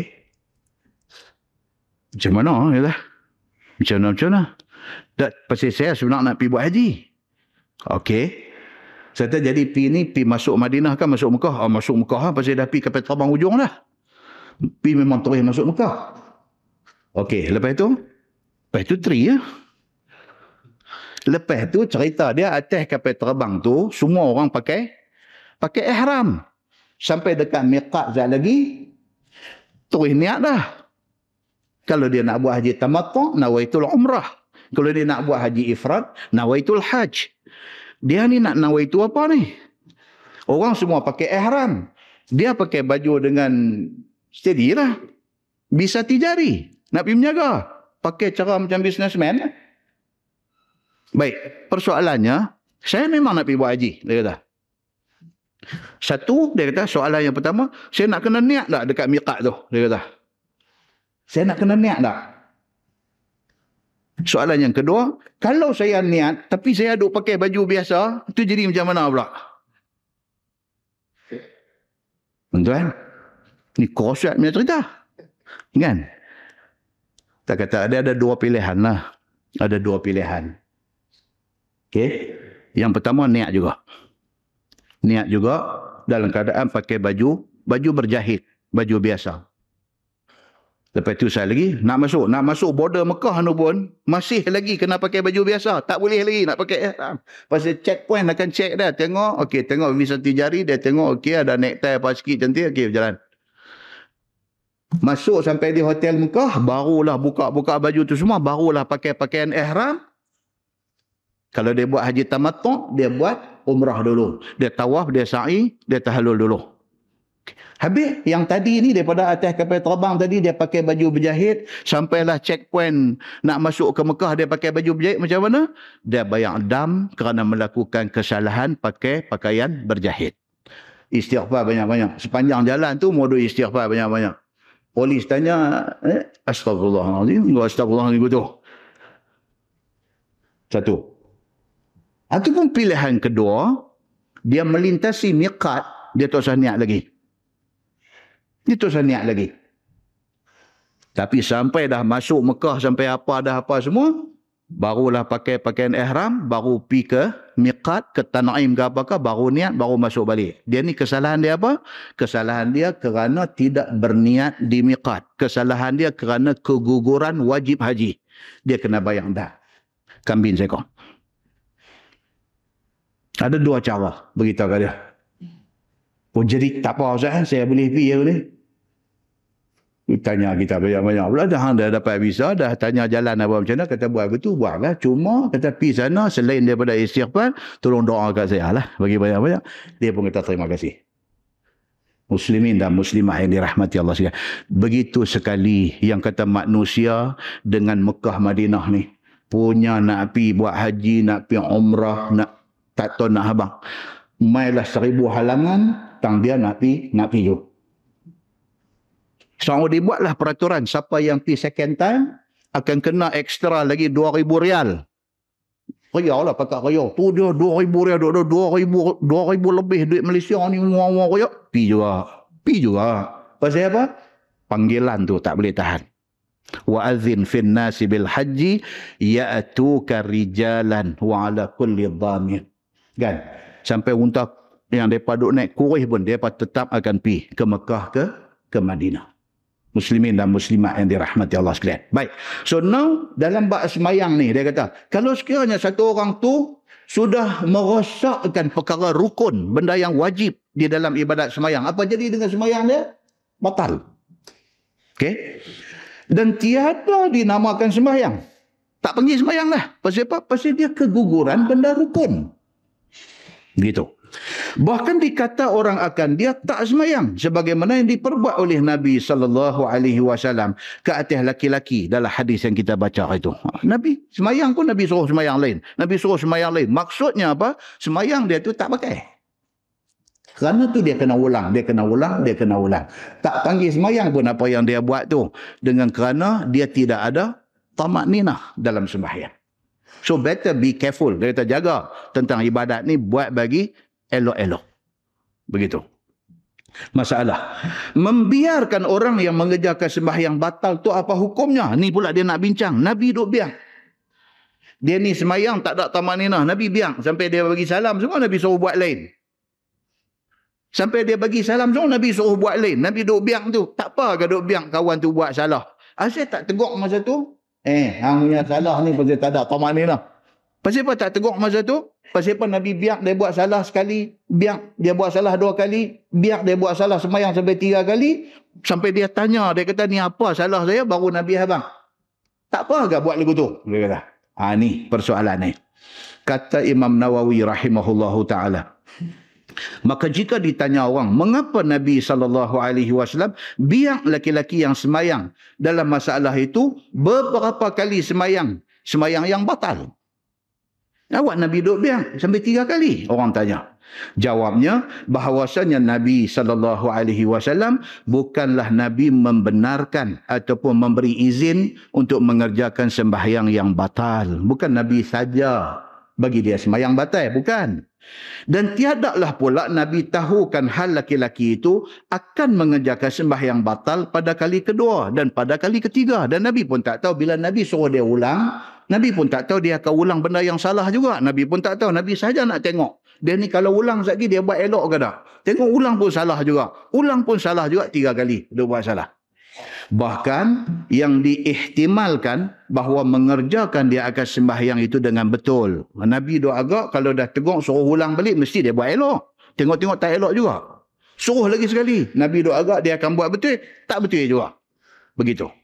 Dan hanya saja tiada langsung diajak Nabi SAW daripada mulanya supaya jadi ia lebih sempurna pada memberitahu akan dia. Dan Nabi saja tak tegur dia daripada dia buat salah mula yang kedua dan sebagainya.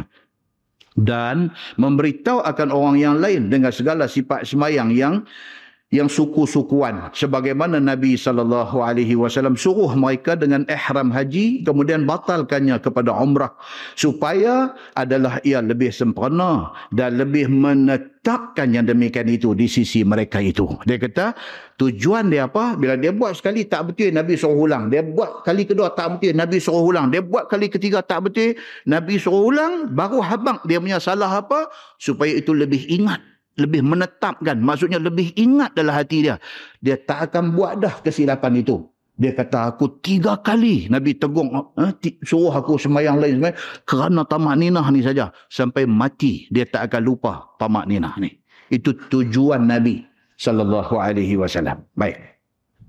Masalah kaifiat sembahyang dan hadisnya yang lebih panjang. Dia kata, wahai saudaraku, ada satu hadis yang dikeluarkan oleh Imam At-Tirmizi panjang yang menunjukkan kelakuan Nabi sallallahu alaihi wasallam. Panjang kita tak payah baca. Pasal apa tuan-tuan? Pasal dia ulangan kepada hak kita baca hari itu. Dia akan habang, saya terus ringkaskan lah. Tak baca tapi habang ringkas. Dia akan bagi tahu di sini satu sahabat Nabi sallallahu alaihi wasallam nama Abu Humaid. Abu Humaid ni sahabat Nabi, satu hari duduk-duduk dalam 10 orang kawan. Abu Humaid ni sudah kata di depan 10 orang ni. Dia kata ana a'lamukum bi salati Rasulillah sallallahu alaihi wasallam. Duk sembang 10 orang. Abu Humaid kata aku nak abang ke apa? Bab semayang Nabi ni aku paling tahu. Dua ada 10 orang. Ada-ada pun semua kanan-kanan juga. Tiba-tiba dia pergi kata aku nak abang ke apa? Bab semayang bab semayang Nabi ana a'lamukum. Aku paling tahu daripada hampa semua. Bila dia kata macam tu qalu ma kunta aqdamana lahu suhbah wala aktharana lahu ityanan. Kawan hak sembilan orang lagi depa pun dengar-dengar air. Hang lebih tahu mana? Kalau dari segi menjadi sahabat Nabi kami rasa hang bukan orang yang paling senior Ni di antara kami hak sembilan ni ada yang lagi sini ya. Kami lagi awal masuk Islam, lagi dulu daripada hang jadi sahabat Nabi. Yang hang kata hang lebih tahu ni mai kok mana? Dia kata wala aktsarana lahu ityanan. Kalau nak kira pula dari segi kerap menghadiri kelas Nabi, hang pun bukan kata banyak sangat. Dia kata, dia pun duk mak dia. Nampak dia ni pun duk tergelincang banyak juga. Macam tu. Kan? So kawan yang sembilan lagi ni kata dia, hang kata hang paling tahu semayang Nabi macam mana, mai ikut celah mana ni, hang lebih daripada kami ni. Dia pun kata. Hang pun bukan kata masuk Islam dulu pada kami dan ku kata kerap duk pergi kelas Nabi, kuliah Nabi pun hang pun bukan kata kerap sangat. Jadi yang hang tahu lebih daripada kami ni mai ikut mana? Qalu kata dia qala bala Abu Humaid kata, ya betul. Hamba kata betul. Aku bukan orang yang awal-awal masuk Islam banding dengan hamba. Dan aku bukan kerap sangat doa ada dalam kelas Nabi dengan berbanding dengan setengah hamba. Tapi dia kata apa? Aku ingat apabila Nabi buat semayang macam mana. Aku ingat betul-betul. Aku yakin. Aku ingat. Ini cerita hadis dia. So sahabat-sahabat lain kata kat dia, fa'arid. Kalau macam tu hang abang main lah. Apa yang hang tahu? Dia pun cerita. Dia kata Nabi SAW bila nak semayang, ha, macam kita baca bulan lepas, dia patah balik di situ. Nabi akan berdiri tegak menghadap kiblat. Nabi akan takbir. Dia kata Allahu Akbar. Nabi angkat takbir ujung jari sama dengan mankibai. Sama dengan ujung bau. Nabi angkat itu. Allahu Akbar. Okay, ini sunnah Nabi. Ada riwayat lain kata Nabi angkat bertentang dengan cuping telinga. Tapi hadis yang kita duk baca ni, dia kata Nabi angkat Allahu Akbar sama dengan man kibai. Man kibai. Nabi angkat macam tu. Itu yang dibuat oleh Nabi sallallahu alaihi wasallam. Kemudian dia kata apa? Fa fa idza arada ayyarka rafa'a yadayhi hatta yuhadhiya bihima man kibai. Bila Nabi nak rokok, tadi takbir Allahu Akbar, Nabi baca doa doa iftitah, Nabi baca Fatihah, Nabi baca surah. Bila Nabi nak rokok, dia kata Nabi angkat wa rafa'a yadaih. Nabi angkat dua tangan hatta yuhadhiya bihima mankibaih. Sama dengan ni juga. Daripada duduk qiyam, Allahu Akbar nak rokok, angkat sama dengan bau. Lepas itu rokok. Dia cerita macam tu. Summa qala Allahu Akbar wa raka'ah. Kemudian Nabi rokok. Summa atadala. Falam yusawib ra'sahu walam yuqna' wa wada'a yadayhi ala rukbatayh. Waktu rokok dia kata kepala Nabi taklah sampai tunduk sangat dan taklah sampai mendongak ke atas sangat. Zul tolong tunjuk Zul. Ni nasib baik dia main malam ni. Tolong ha. Dia kata Nabi SAW bila takbir, start dengan takbir tu, Allahu Akbar, okey, nampak ujung jari sama dengan bau. Lepas itu qiyam. Qiyam dulu. Okey, lepas itu Nabi nak rokok, Allahu Akbar. Nabi angkat tangan, setentang dengan bau, rokok. Okey. Kepala tidak sampai langut ke depan dan tidak sampai tunduk tengok ke bawah. Keadaan dia macam tu. Lebih kurang sama macam tu. Ini yang diceritakan oleh Abu Humaid. Okey, tu. Saya lagi sambung. Jangan duduk, ya. Okey. Lepas itu dia kata apa? Summa qala sami'allahu liman hamidah wa rafa'a yadayh wa'tadala hatta yarji'a kulla azmin fi mawdi'ihi mu'tadilan. Bila Nabi i'tidal, sami Allahu liman hamidah, tangan naik sama dengan bau juga, lepas itu Nabi tegak. Sehinggalah dia kata semua tulang-tulang Nabi kembali ke tempat asal dia. Duduk tegak elok. Itu i'tidal. Kemudian, summa ahwa ilal ardi sajidan. Kemudian Nabi nak sujud. Ahwa apa nak kata? Tersungkung pun ahwa juga. Nabi turunkan badan dia ke bumi sajidan hal keadaan Nabi sujud dia kata summa qala Allahu akbar summa jafa adudaihi an ibtaihi waktu sujud tu Nabi sallallahu alaihi wasallam buka ni apa ni uh, nak kata apa adud adud ni antara shoulder dengan elbow ni. Ni, ni dia panggil adud. Apa dia? Lengan ke apa? Ha. Terjemahan dia di sini ni dia kata kucing-kucing. Pasal apa dia panggil kucing-kucing? Pasal bila buat lagu tu dia naik anak kucing. Itu terjemahan Syekh Idris Al-Marbawi. Dia kata apa? Uh, summa jafa adudaihi an ibtaihi. Ha, dia kata kemudian merenggangkan akan dua kucing-kucingnya daripada ibtaihi, daripada ketiaknya. Ni, kawasan ni. Ni shoulder, bau, sini elbow, siku. Antara shoulder dengan elbow ni, ni dia panggil, dia panggil tu adud. Okey? Dia panggil kucing-kucing. Kan budak-budak lo, sekolah anda. Kita lu tak ada benda nak main. Budak lah pergi sekolah bawa handphone, boleh duk main macam-macam. Kita lu apa? Musim goli, wak goli. Dalam poket. Musim main getah muih, bawa getah di lengan ni. Musim gasin, bawa gasin dengan tali rami tu. Tidur cari susu getah, dia pedap ujung tali rami tu dia buat ni. Ujung ni buat tali lemenet, eh, buat apa? Tudung lemenet. Gasin. Kita dulu. Apa pun tak ada. Goli tak ada, getah tak ada, gasin tak ada, apa pun tak ada. Main kucing-kucing. Eh? Main kucing-kucing lah. Tarik lengan baju ni, tengok sana ni. Buat tu. Oh, tarik. Naik ketui ni. Sakit mengetang tengah ni. Naik. Dia kata apa? Anak kucing. Dia kata. Yang tu yang Syekh Idris Al-Marbawi pi terjemah tu, dia kata adudaihi an ibtaihi, dia kata dua kucing-kucing. Dia kata. Dengan ibtaih, dengan ketiak. Jadi maksudnya masa sujud tu apa dia? Renggang.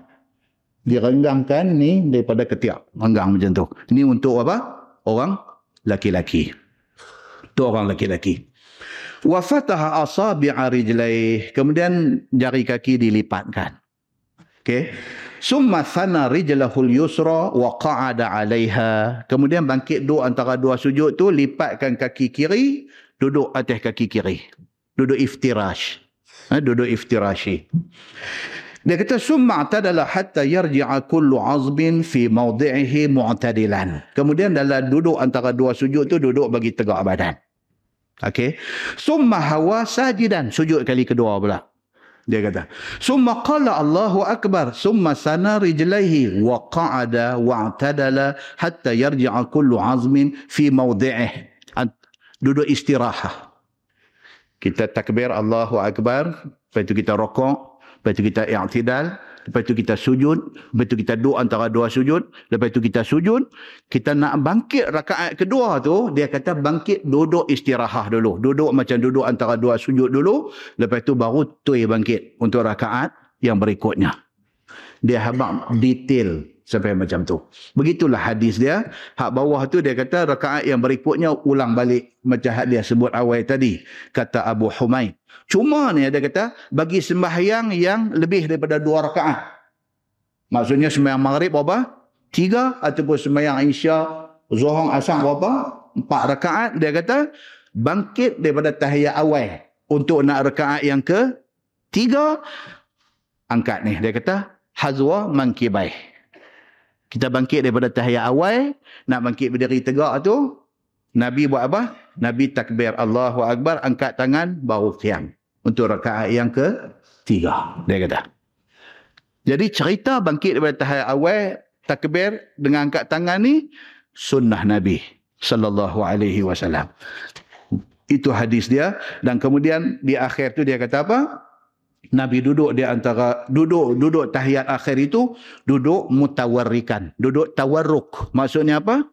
Kaki kiri keluar ke tepi dan Nabi duduk sebahagian atas kaki, sebahagian atas lantai. Duduk tawarruk. Dia benda ni dia kena buat satu satu apa demonstrasi tunjuk. Boleh faham. Tapi kerana benda ni ramai dah ustaz dah buat. Dalam YouTube tuan-tuan masuk, dua ada berpuluh orang dah ustaz. Duk tunjuk benda ni, tak payah buang masa lagi. Nah, tuan-tuan buka sebelah, dia kata bab fi salah uh, bab ma jaa fil qiraah fi salati subhi. Sikit kita baca. Itu bab yang datang pada menyatakan bacaan imam bagi sembahyang subuh.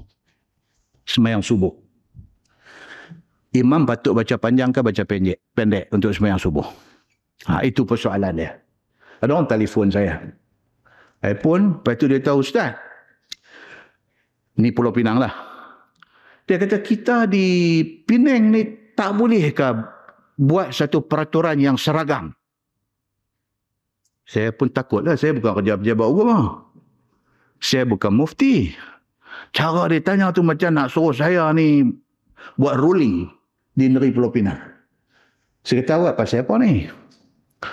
Dah, dia kata masjid-masjid kita di Pulau Pinang ni, dia kata semayang subuh ni tak tahu pukul berapa. Dia kata, eh, saya, macam mana tu? Saya kata, maksud dia macam mana? Ada masjid, dia kata, okey, masuk waktu semua masjid sama, bang. Daripada bang nak semayang tu, dia kata masa tu tak seragam. Dia kata. Oh, okey, saya nampak dia punya masalah yang dia nak tanya ni. Saya kata, okey. So, ni macam masjid saya ni. Dia sebutlah masjid tempat dia. Ikut suka dia, Pak. Dia kata. Lepas azan, orang pakat buat sembahyang sunat, qabliyah lah apa.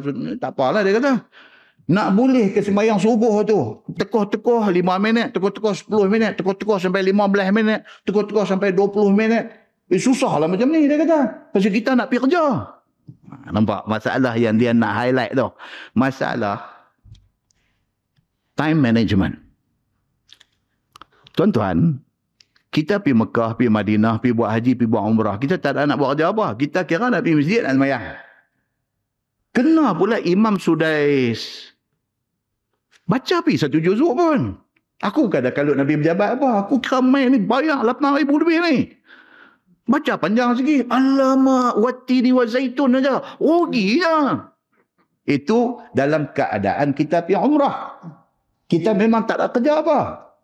Imam bacalah panjang mana pun. Kena imam baca sedap pula. Bacalah surah panjang sikit. Kita boleh menikmati tu. Kusyuk semayang tu. Bila balik main Malaysia. Subuh pula masuk lambat. Yang kita pula nak terkam pergi Pulau Pinang. Seberang Jaya ada satu jam. Daripada Seberang Jaya nak masuk jambatan tiga suku maut. Kita pula punch card duk kena merah sampai berapa kali dah. Bos panggil kita duk jeger ni tinggal tak telan kita ya lagi. Mereka duk buat lepas azan 20 minit baru nak semayang. Oh, dia kata tension macam ni. Dia kata. So dia kata buat satu peraturan yang standard. Semua masjid dalam Pulau Pinang, dia kata masuk waktu bang, lima minit aja lepas bang tu semayang. Dia kata, jadi senang. Dia kata, kita boleh atok masa. Tuan-tuan nampak tak? Point yang dia nak bagi tu nampak tak? Nampak. Tu imam, memang kerja dia imam. Dia lepas tu lagi habis kuat singgah roti canai kuah banjir dengan teh tarik satu begitu dia balik eh tak ada apa dah. Syekh ni nak pergi kerja. Macam nampak dah tu masalah tu. Masalah. Benda tu tak sepatut jadi masalah kalau sekiranya kita yang jadi imam kita ambil timbang benda-benda ni. Tak jadi masalah. Tapi bila kita tak ambil timbang benda ni jadi masalah. Baik, cuba kita baca ni zaman Nabi ni Nabi buat macam mana? Cuba kita baca telah datang bab yang menyatakan bacaan imam bagi sembahyang subuh.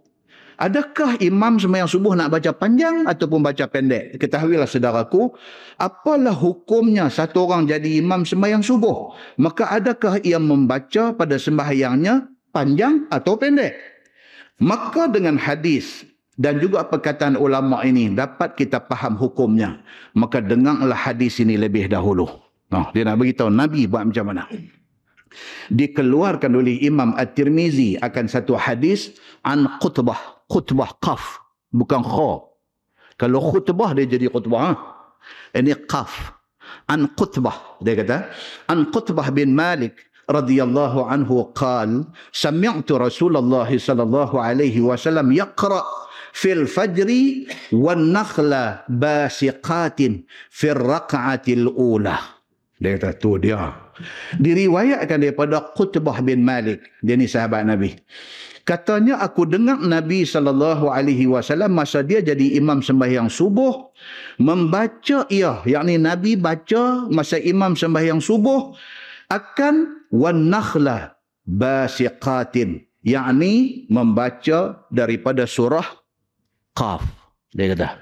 Itu dia. Iaitu surah yang di dalamnya ada ayat wan nakhla basiqati. Ayat ni dua, dua nombor apa tuan? Ayat yang ke-10. Ayat yang ke-10 ni. Wan nakhla basiqatin. Iaitu dibacanya pada rakaat yang pertama. Tuan-tuan. Surah yang Nabi baca ni, surah Qaf ni ada berapa ayat? 45 ayat. Punggah kalau kita nak pergi kerja singgah-singgah semayang. Tu imam bismillahirrahmanirrahim. Qaf. Hak tu saja dah enam harakat dah.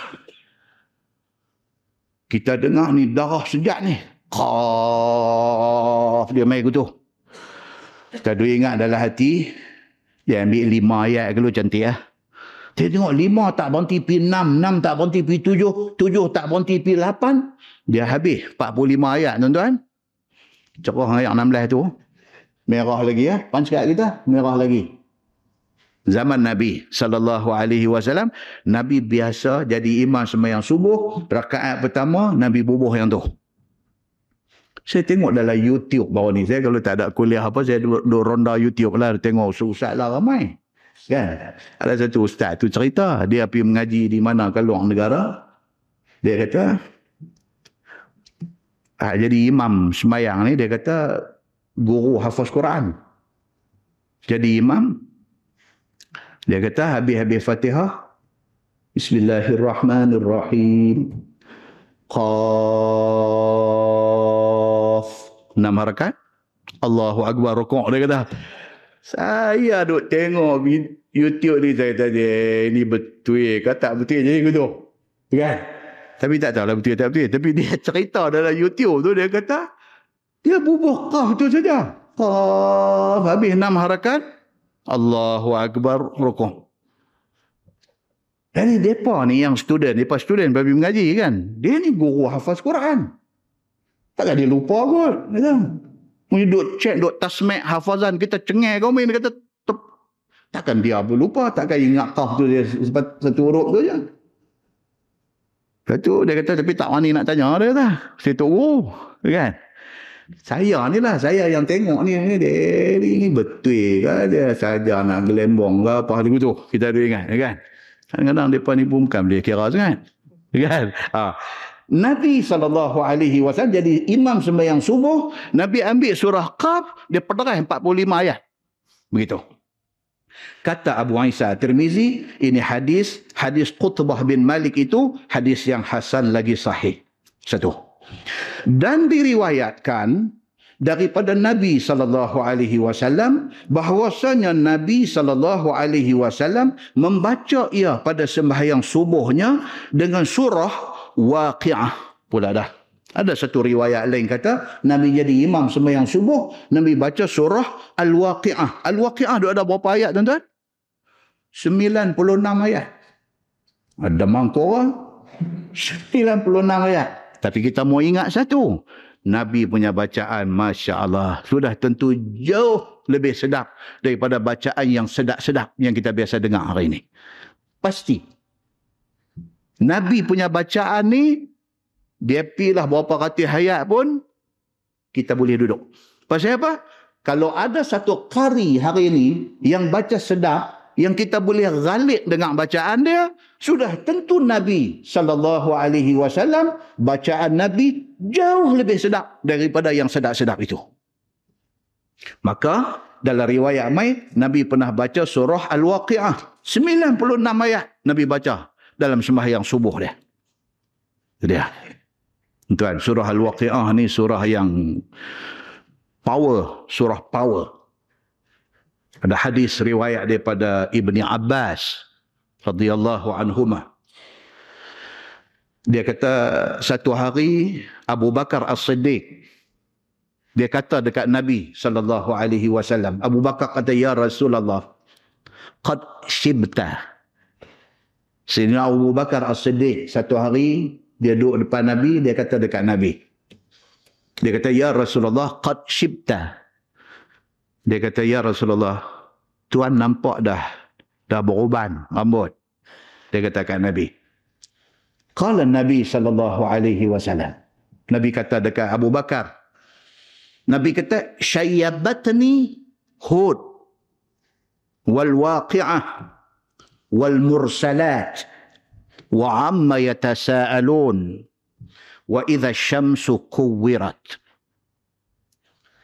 Hadis itu hadis sahih riwayat At-Tirmizi. Abu Bakar pergi tegur Nabi. Dia kata, Ya Rasulullah, rambut tuan nampak dah banyak uban, dah putih-putih. Nabi kata, Hang tahu tak? Yang menyebabkan rambut aku beruban apa benda? Apa benda yang menyebabkan rambut aku beruban? Nabi kata, yang menyebabkan rambut aku beruban ialah surah Hud surah Al-Waqi'ah, surah Al-Mursalat, surah Amma Yatasa'alun, surah Wasyamsi, Wasyamsu Kuwirat, Wa Iza Syamsu Kuwirat. Semua surah Nabi kata ni, malam ni ke, esok kita ada masa lapang ke, saja buka Tengok ayat dia, tengok makna dia. Tengok ayat dia, tengok makna dia. Pasal apa? Nabi sebut ni, surah-surah ni, Nabi kata menyebabkan rambut aku jadi beruban. Pasal apa? Yang pastinya, ni semua cerita pasal kiamat. Nabi kata aku jadi beruban ni bila aku baca surah-surah ni. Beruban rambut aku. Takut ni dengan ancaman yang Allah bagi tahu dalam surah-surah tadi muslimin dan muslimat yang dirahmati Allah sekalian. Dalam surah Al-Waqi'ah juga dalam sebuah hadis riwayat daripada Abi Hurairah radhiyallahu an. Kata dia qala Nabi sallallahu alaihi wasallam inna fil jannah syajarah yusiru rakib fi zilliha mi'ata am la yaqta'uha wa qara'u in syi'tum wazillim mamdud atau kama qal hadis sahih riwayat al-bukhari Nabi sallallahu alaihi wasallam bersabda, Nabi kata dalam syurga ada satu pokok. Dalam syurga ada syajarah, ada satu pokok yasirur rakib fi zillaha mi'ata am. Kalau satu orang naik kuda di bawah bayang pokok tu, pokok hak satu dalam syurga ni, naik kuda seratus tahun. Tak habis lagi bayang satu pokok. Nabi kata. Wa qara'u in syi'tum. Nabi kata bacalah surah ini kalau hampa hampa nak tahu ayat dalam surah itu ialah Tuhan kata wazillin mamdud. Allah Subhanahu wa taala beritahu kata ada satu pokok yang pokok itu naungan ataupun teduh dia terbentang luas. Cerita dalam syurga ni satu pokok saja. Teduh dia kalau naik kuda, bukan berjalan kaki, naik kuda. Satu tahun tak habis lagi bayang satu pokok. Percaya tak percaya punya pasal. Rezeki kita, kita masuk syurga, kita tengok, teringat balik. Masya Allah, yang ni yang Quran sebut dalam surah Al-Waqi'ah. Masya Allah. Allah tidak pernah bohong dalam ayat-ayat dia. Itu yang dikatakan surah Al-Waqi'ah. Nabi pernah baca dalam sembahyang subuh 96 ayat. Dan ada pun diriwayatkan daripada Nabi sallallahu alaihi wasallam bahwasanya Nabi sallallahu alaihi wasallam pernah sembahyang subuh daripada 60 ayat. Yakni akan surah yang ada di dalamnya 60 ayat sampai 100 ayat. Nabi biasa jadi imam baca macam tu. Dan diriwayatkan daripada daripadanya bahwasanya membaca ia yakni membaca Nabi sallallahu alaihi wasallam idza syamsu kuwirat. Nah ni surah at-takwir tadi. Idza syamsu kuwirat berapa ayat? 29 ayat. Nabi baca dalam sembahyang subuh. Dan diriwayatkan daripada Umar radhiyallahu anhu bahwasanya menulis surat Sayyidina Umar kepada Abu Musa al-Ash'ari bahwasanya membaca ia pada sembahyang subuh dengan panjang yang mufassal. Panjang yang mufassal. Maka segala hadis itu telah dikeluarkan oleh Imam Muslim di dalam sahih keduanya. Nah, wallahu a'lam kita akan sambung bulan depan insya-Allah kita nak cerita yang kata dalam Quran ini, Quran tu yang 30 juzuk tu dia ada dua pembahagian. Pembahagian pertama dari segi ayat turun di mana. Dia ada ayat Makkiyah, dia ada ayat Madaniyah. Itu satu. Pembahagian yang kedua dari segi panjang pendek surah. Dia ada pembahagian dari segi panjang pendek surah. Ada surah dia panggil surah At-Tawil, surah panjang. Apa dia yang doa ada dalam surah panjang? Kita nanti bagi tahu esok. Yang kedua dia panggil surah Al-Mi'un. Surah Al-Mi'un. Iaitu surah yang lebih daripada satu ayat. Tapi tak panjang macam hak panjang tadi. Dia duduk kategori kedua. Dia ada kategori ketiga, dia panggil surah Al-Mathani. Surah Al-Mathani dekat-dekat nak satu ayat. Dan yang keempat, surah Al-Mufassal. Ni hak dia sebut tadi ni. Al-Mufassal, Imam Syafi'i kata ada tiga jenis surah Al-Mufassal. Kita nanti cerita kemudian esok ni. Nah, InsyaAllah. Baik, kemudian tuan-tuan, kita akan masuk uh, cerita tentang bacaan yang Nabi baca dalam sembahyang zuhur dan sembahyang asyam. Nabi biasa baca surah apa. Kemudian bacaan yang Nabi baca dalam sembahyang maghrib. Kemudian sembahyang yang Nabi baca dalam sembahyang Aisyah. Nabi, dia ada ambil kira ni, keadaan-keadaan tertentu. Dalam sembahyang ni dia baca panjang, sembahyang ni dia baca ringkas. Dan sebab apa Nabi baca subuh, baca panjang? Sebab apa maghrib Nabi baca surah pendek? Pasal apa? Dia ada cerita dia. Dia ada penjelasan dia. Kemudian dia akan main tajuk insyaAllah bulan depan.